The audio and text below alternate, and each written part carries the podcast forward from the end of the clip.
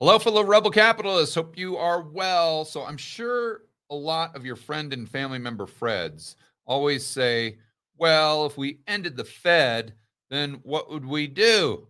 Who would set interest rates? As though the entire world would just immediately implode without the central planners micromanaging the price of money. But there's actually a very easily, excuse me, a very easy solution for this. In fact, we already have it. And it would be a very, very simple switch. Let's go right over to this article from Zero Hedge, and I'll show you what I am referring to. Title pretty much sums it up. Replace the Fed with the two-year Treasury. Done. Handled. Game over. No more Fed. Because in my opinion, the Federal Reserve doesn't really play a big role over long periods of time in the supply of currency units. As you guys know, I, I'm not, I don't buy into the Fed is creating liquidity or the Fed is injecting liquidity. This is the banking system. The banking system can do that without the Fed. They don't need bank reserves. They don't need green pieces of paper. They, they don't need the Fed doing anything. The Fed doesn't really impact their balance sheet. Uh, the Fed doesn't really give them more balance sheet capacity to go into the real economy and lend and all these things that you hear about. And you say, well, George, the Fed comes in and they do micromanage the interest rate at the front of the curve, and that's bad. I totally agree.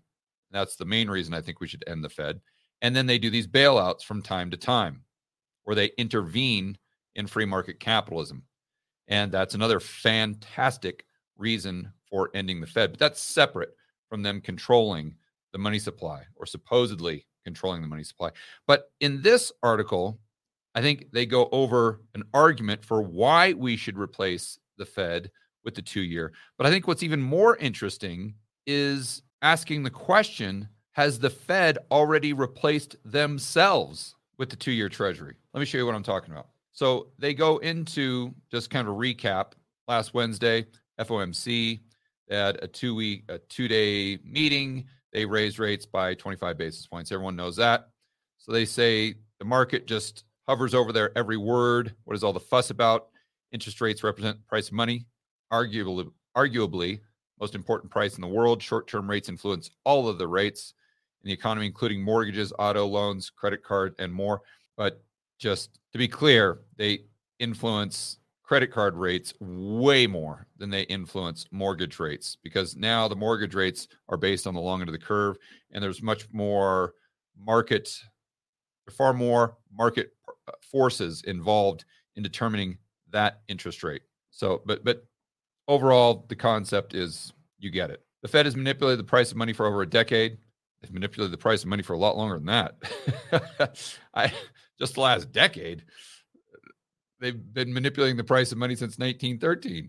But where I differ from most people is they think the Fed has interest rates artificially low all the time.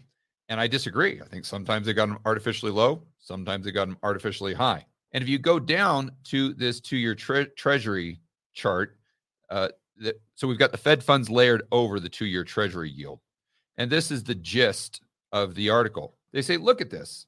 When you go back a couple decades, and I think this would hold true even if you went back to the nineteen seventies, maybe even further, is we have the two-year Treasury yield, that's in green, and all the Fed is doing is basically following the two-year Treasury. In fact, the two-year Treasury usually moves first. Look at right here. Two-year Treasury goes down, and then this red line, which is the Fed, they start decreasing the Fed funds rate after the two-year starts to plummet. Then the two-year starts to go up. And after that, the Fed, what do they do? They pause, start to go up. Then the two-year Treasury in two thousand starts to go down. After that, the Fed, the Fed is just basically playing catch-up with the two-year Treasury. So with the exception of a couple places like right here after the dot-com bust.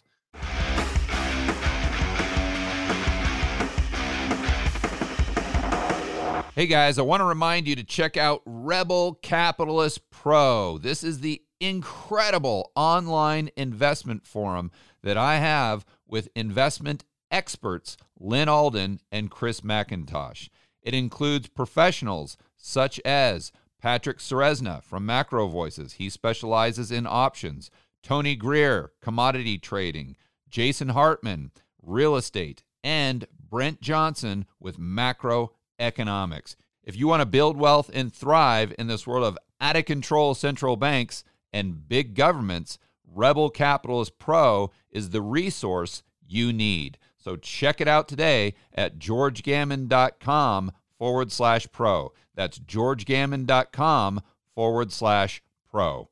We'll see you inside with the fellow Rebel Capitalists that are taking their investing to the next level.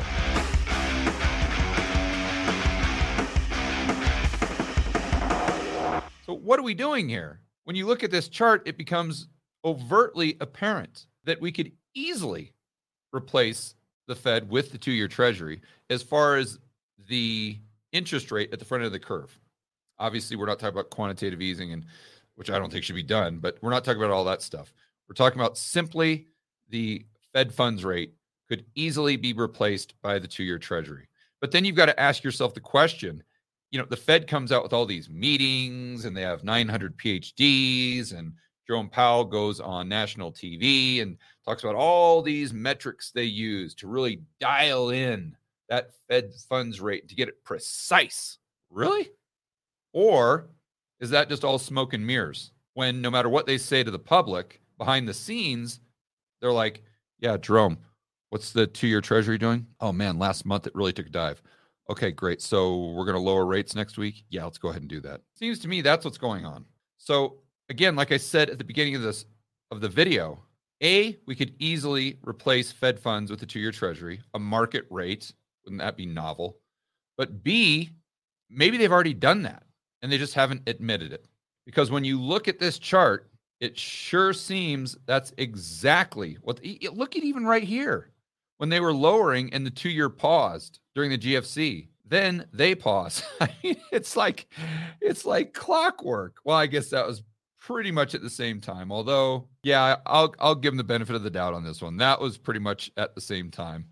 But usually, look right here, in two thousand eighteen, two-year Treasury gets up to three percent and then takes a nosedive over the next few months down to two point five percent, down fifty basis points.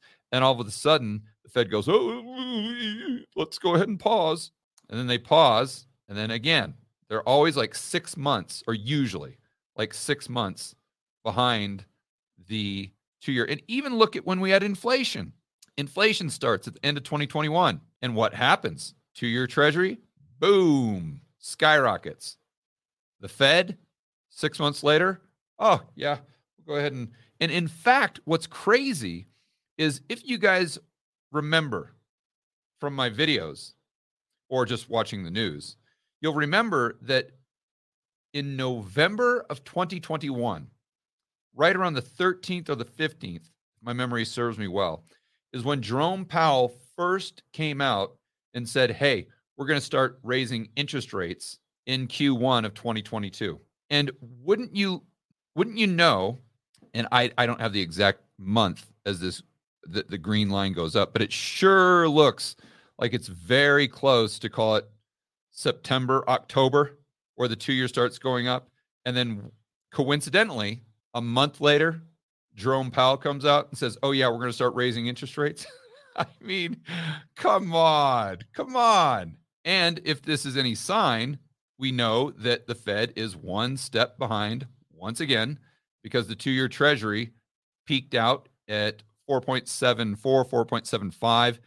This was three or four months ago. Since that time has come down while the Fed is still going up. And this is just another reason why I would suggest the Fed this time has it wrong on the upside instead of the downside.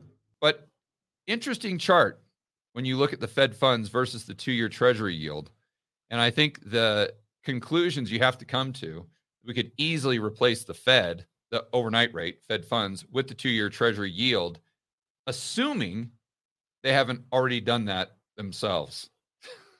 All right, guys, enjoy the rest of your afternoon. As always, make sure that you're standing up for freedom, liberty, free market capitalism. We'll see you in the next video.